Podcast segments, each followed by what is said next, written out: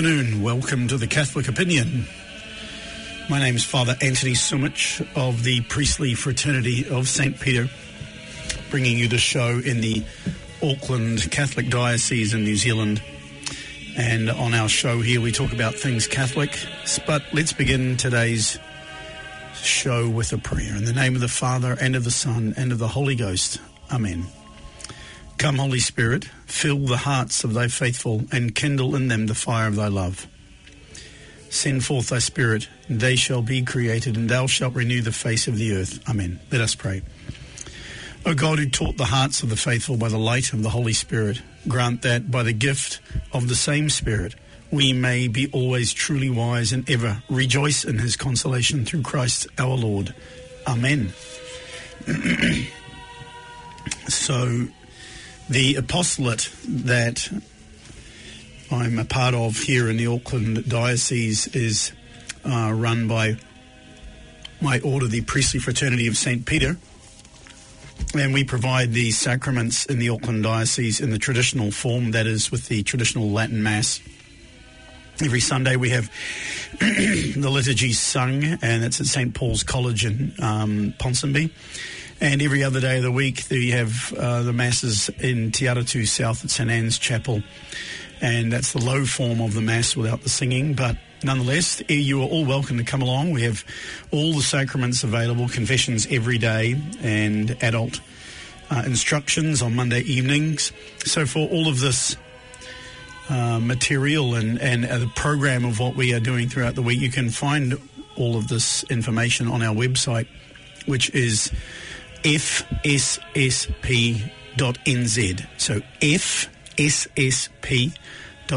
That stands for the Priestly Fraternity of St. Peter in Latin. .nz or on our Facebook page FSSP Auckland. And we want to thank all those people who have been helping us over the years, and especially during the, this period of time at COVID, where we've been able to try and keep as many public masses as we have been allowed to or able to do and we've still got a very good core of uh, committed people coming along to our masses, but it, we still have plenty more room on Sunday, so everybody's welcome to come along and look up that information on the internet to find out uh, more about our contact details and the times of the liturgy. Over the last uh, few months, we have been talking about the history of the Catholic Church and the very, very interesting history of the 13th century in Europe. Uh, one of the high points in uh, the Catholic Renaissance uh, period and a high point of medieval Christianity, uh, of course. But over the last couple of weeks, there had been a turn in the history whereby the power was starting to get to Christian kings and even interrupted and interfered, I should say, with the papacy. And last week we ended up speaking about Pope Boniface VIII and his somewhat imprudent actions that he would do whenever he was crossed, which was going to lead eventually and will lead to a great decay in the trust of the papacy and set the tone for uh, eventual breakaways uh, due to poor leadership. And it just goes to show that we have to live our lives according as God wants us to. That is in grace and humility and with great prudence so that decisions when made are made in a very Catholic light. So picking up from where we ended off last week, um, which was at the time that Pope Boniface VIII had written out a papal bull uh, to the French court, and it was basically ripped up at the same time. And then they even wrote their own um, version of what they wanted to have it written and forged the Pope's signature on it. So at this point in time, the gauntlet had been thrown down, and Pope Boniface VIII did not hesitate to pick it up. As such, he received Bishop Peter de Mornay in consistory with all his cardinals, all of whom he gave, gave him full support. Cardinal Acquasparta opened the meeting with a lengthy explanation of the distinction among spiritual authority, temporal authority, and the Pope's right and duty to act as the moral judge of kings. Boniface, Boniface then denounced the forgery of the bull that he had written, the bull called Scire te Volumus, saying that, of course, he had never claimed and would never claim temporal authority over France, and reproving the French bishops for appearing to believe that he did. But he went on, and I quote him here Our predecessors, have deposed three kings of France, and we say it with sorrow we are ready to depose one like a groom. Unquote. So whether the Pope could, strictly speaking, depose a king was debatable. Um, for absolving a king's subjects from their duty of allegiance and obedience was not quite that. But did he really need to add at the end, like a groom? It was a very overhanded and obviously imprudent way of uh, trying to assert some authority. So in the spring of uh, the year 1302, the people of Flanders, which is in Belgium, had risen against Philip IV's autocratic rule, much as the people of Palermo had risen against Charles I of Naples in the so-called Sicilian Vespers. And in July of that very same year, 1302, the Flemish army defeated the French at the Battle of Courtrai. Pierre Flotte and Count Robert of Artois, who had done much to stir up the conflict between Philip IV and the Pope, were killed in the battle. There was br- briefly some hope that their elimination might reduce the tension between king and pope. But the appointment of the able and utterly unscrupulous William of Nogaret as the first lawyer of the realm suggested otherwise. Boniface VIII, perhaps hoping for support from Edward I of England, abandoned the cause of the Scots as he had been backing them up until then. He abandoned that cause in August rebuking the patriotic Scots bishops as sowers of discord and urging them to accept Edward's authority. But he saw no grounds for compromise with Philip IV, and on November the 8th in 1302 he issued yet another bull called Unam Sanctam, proclaiming in the strongest terms in papal history the superiority of the Pope's authority over all other authority and his right and duty to be the moral judge of kings. It did not specifically claim the exercise of universal temporal authority for the Pope, but its language was open to the interpretation that it made such a claim. The imprudence of its language has caused trouble for the Church from its own time right down into our 21st century. I will quote now Pope Boniface VIII from Unam Sanctam.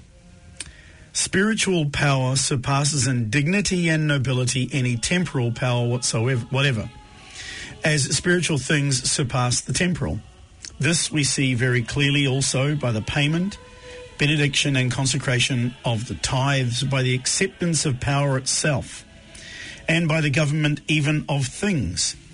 For with truth as our witness, it belongs to spiritual power to establish the terrestrial power and to pass judgment if it has not been good. Therefore, if the terrestrial power err, it will be judged by the spiritual power. If a minor spiritual power err, it will be judged by a superior spiritual power. But if the highest power of all err, it can be judged only by God and not by man according to the testimony of the apostle in 1 Corinthians, who said, The spiritual man judges all things, and he himself is judged by no man. We declare, we proclaim, we define that it is absolutely necessary for salvation that every human creature be subject to the Roman pontiff. Unquote. So the great problem with this document comes in the last sentence, the last and worst example of Boniface VIII's tendency to overstate. The rest of it is a clear, forthright, and effective exposition of the Hildebrandine doctrine of the place of the Pope in Christendom. But the last sentence sounds like a claim of universal sovereignty, temporal as well as spiritual. And also, though this was not an issue at the time, more than 200 years before the appearance of Protestantism, a solemn declaration that only practicing Catholics can be saved.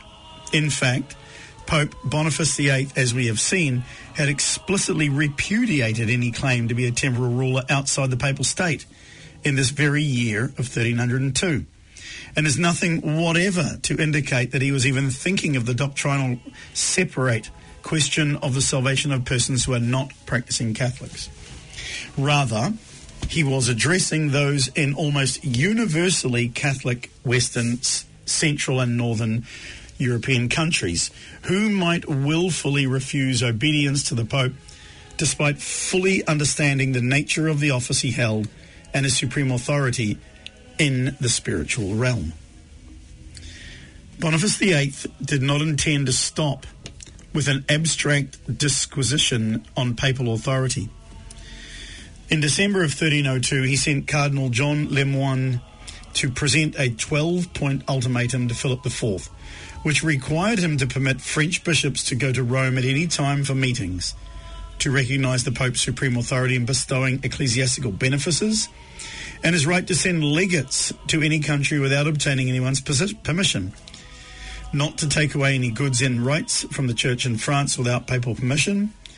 To prove his innocence of burning the bull Ausculta Fili or accept the penance for it, to return the city of Lyon to the political control of its bishop, and to make restitution for having twice debased the currency. If the King of France did not respond satisfactorily to these demands, the Pope told Philip IV he would, quote, proceed against him spiritually and temporally, unquote. Cardinal Lemoine arrived in Paris in February of 1303 and delivered his message. Before the month was over, William of Nogaret had developed a plan to seize the Pope by a surprise attack on him in Italy, try to force him to resign, and if he would not, bring him to Lyon, where he would be tried on a rebel council in order to depose him as a heretic and a simoniac. On March the 7th, royal patent letters were given to William and his companions, Thierry d'Irson and Jacques de Jassenin, to treat with anyone, noble or common, clerical or lay, for the purpose of seizing the Pope and bringing him forcibly to France. Though the plan to seize the Pope was obviously kept secret, the charges against him were not. William of Nogaret presented them to an assembly of French bishops and nobles called by Philip IV to meet with him at the Louvre on March the 12th. Boniface VIII, he said, was a, quote, false prophet, a master of lies, calling himself good doer, whereas he is evil doer. Though he is not a true president, still, as though he were, he now calls himself the Lord, the Judge, the Master of all men. Nogaret made the absurd claim that Pope Celestine V, dead and buried seven years, was still alive and still the true Pope. And he called Boniface VIII a man- manifest heretic and self confessed simoniac and urged Philip IV to draw his sword against him and to call a general council to condemn and depose him and elect a better Pope. William of Nogaret had no evidence, no justification, and no precedent as a layman to make any of these wildly malicious charges. Indeed, one would almost need to come down to the communist or even Nazi propaganda of the 20th century to find so many lies and so little truth in a major public pronouncement of a high officer in a Western government.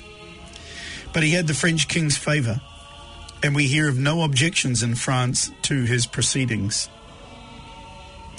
On April 13, Pope Boniface VIII wrote to Cardinal Lemoine in France that he was wholly dissatisfied with Philip's vague and evasive responses to his letters, and that Philip had clearly merited excommunication.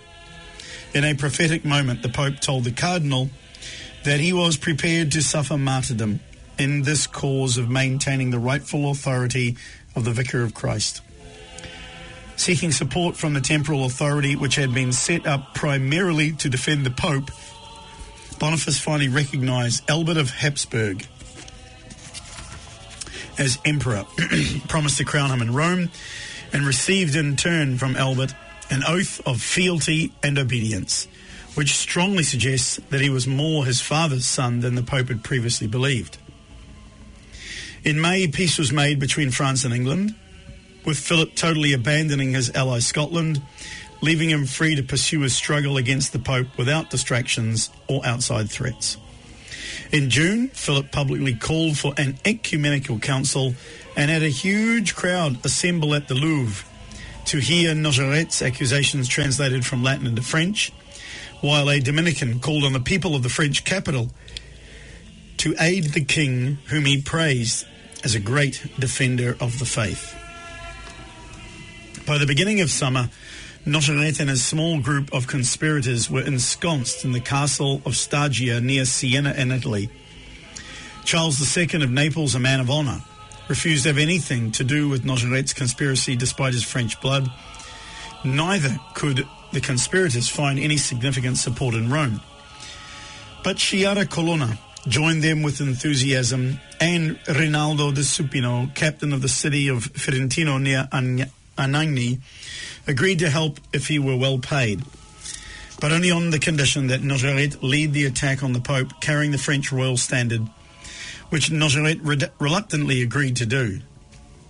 Meanwhile, in mid August, the Pope scornfully dismissed the charges of heresy against him, deprived the teachers at the universities of Paris, the most famous in Christendom, of their faculties to teach and confer degrees, saying Philip had, had corrupted them, and began the drafting of a new bull reiterating his right and authority to act as the moral judge of kings, and stating that Philip IV's sins against the church justified his excommunication and the freeing of his subjects from their oaths and duties of allegiance to him.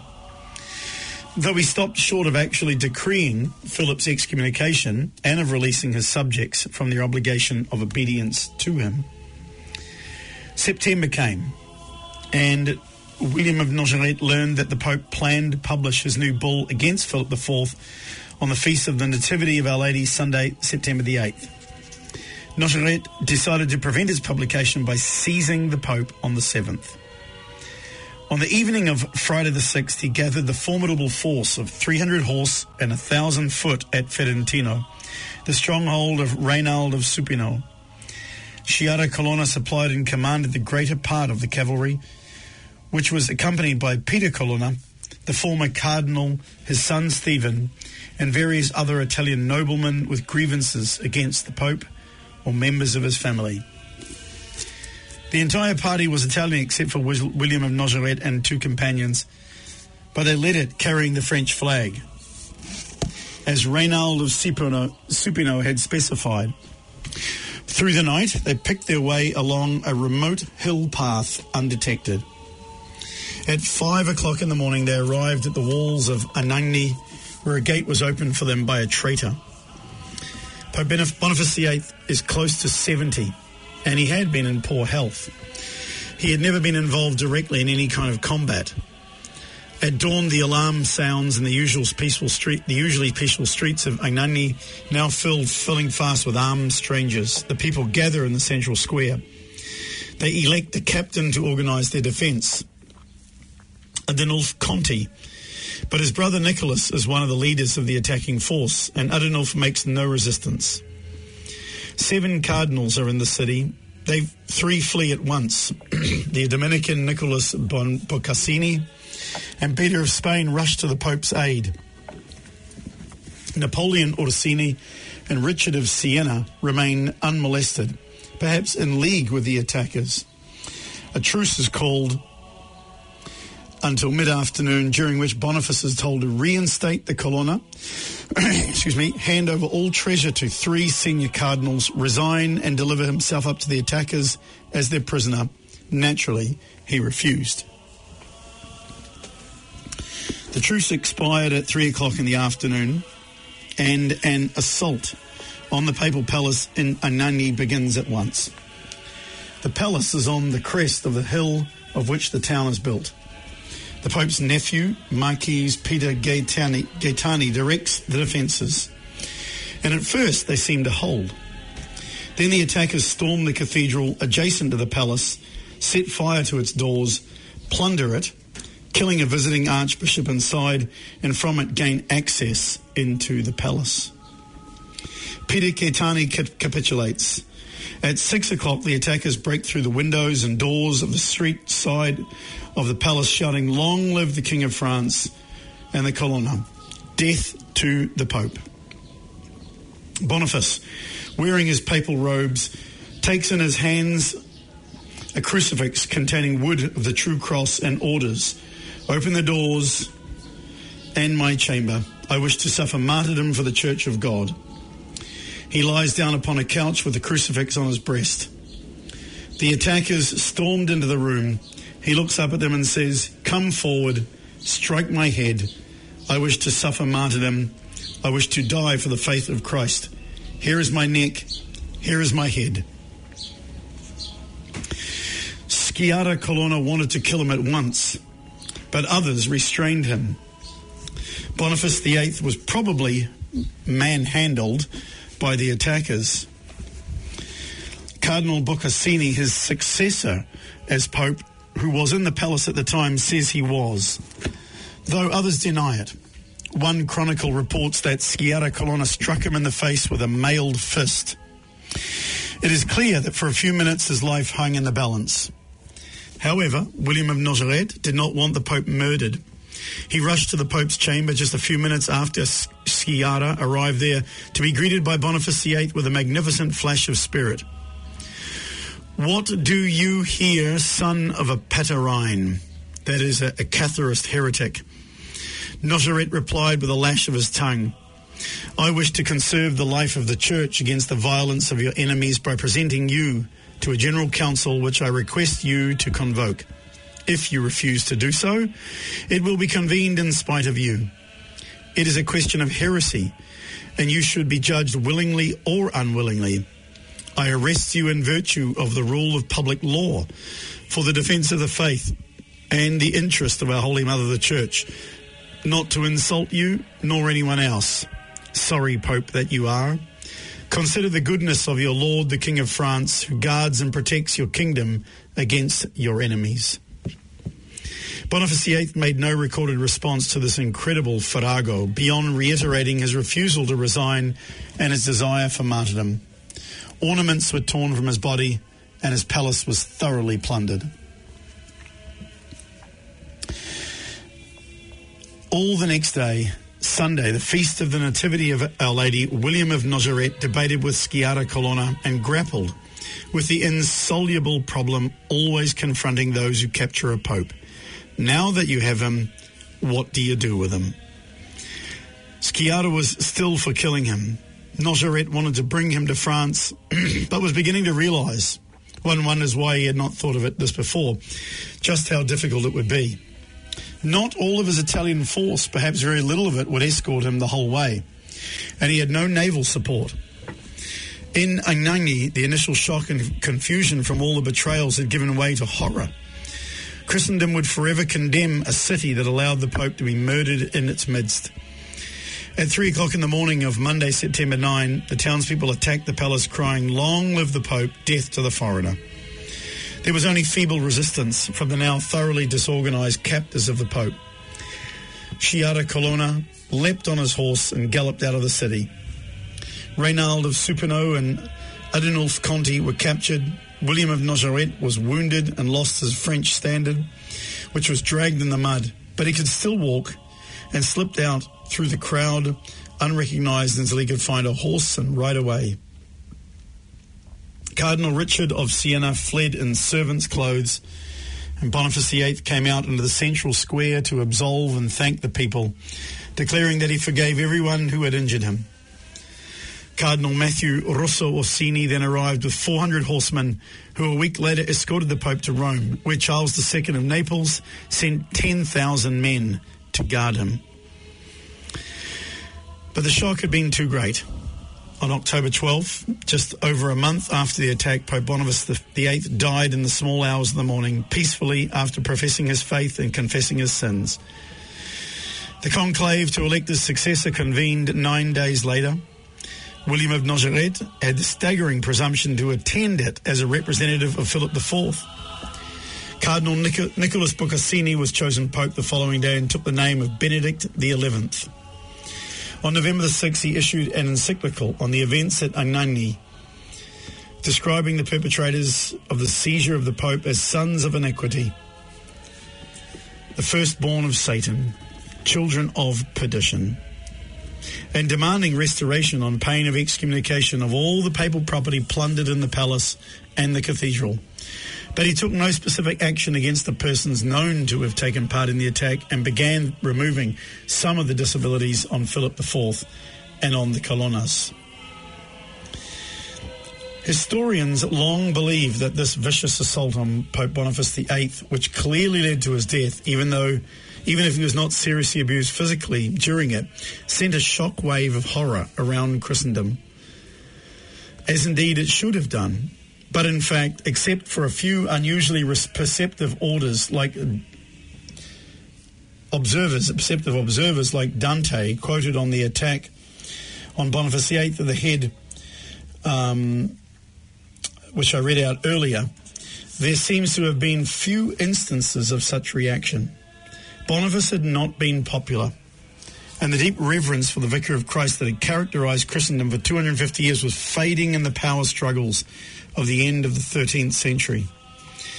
Surprisingly, little notice was taken of the violence at Anagni, weakening the new Pope's hand as he prepared to deal with it.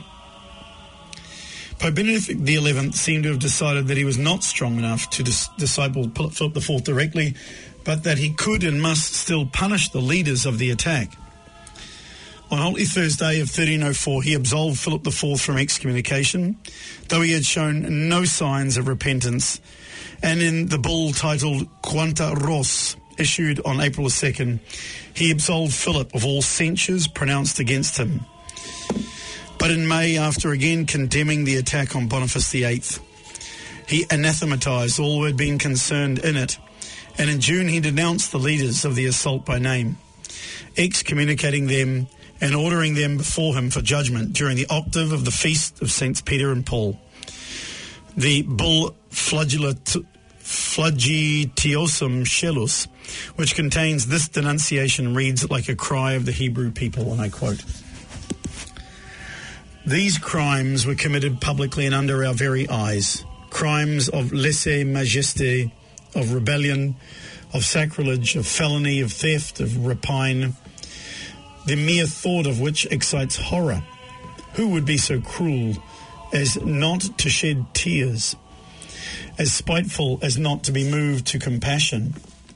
What judge would be so negligent as not to be eager to proceed, also merciful and clement as not to become severe? Security had been, has been violated, immunity offended. One's own country has not been a protection.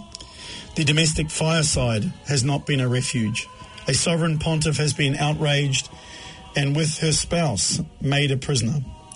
The church herself has been made a captive, where henceforth find a safe place.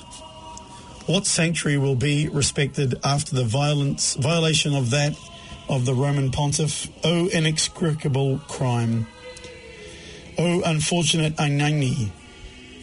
My, the rain and the side of thee. Sorry, my, the rain and the dew fall on you no more. May the rain. But descending on other mountains, pass the side of thee. Because the hero has fallen, that which was invented with strength has been overcome under your eyes, and you could have prevented it. Unquote.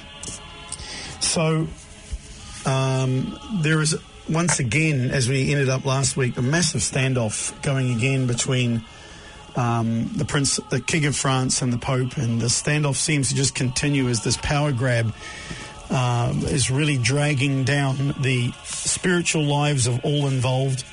And this is the problem the church finds herself in at the beginning of the 14th century. So we are going to conclude for today as our time is up. But I'm inviting everybody to come along, listen into the show next week. And especially if you are in Auckland, New Zealand, come along to the Latin Mass. Join in in our sung Mass at St. Paul's College a mass at 9 a.m. Uh, in the in the school chapel there, with a beautiful Gregorian chant. And now uh, I'll conclude with a prayer. In the name of the Father, and of the Son, and the Holy Ghost, amen. Glory be to the Father, and to the Son, and to the Holy Ghost, as it was in the beginning, is now, and ever shall be, world without end. Amen. May God bless and keep you, and have a happy and holy weekend. And I hope you are able to get to church and pay homage to Almighty God, so worthy of all of our love.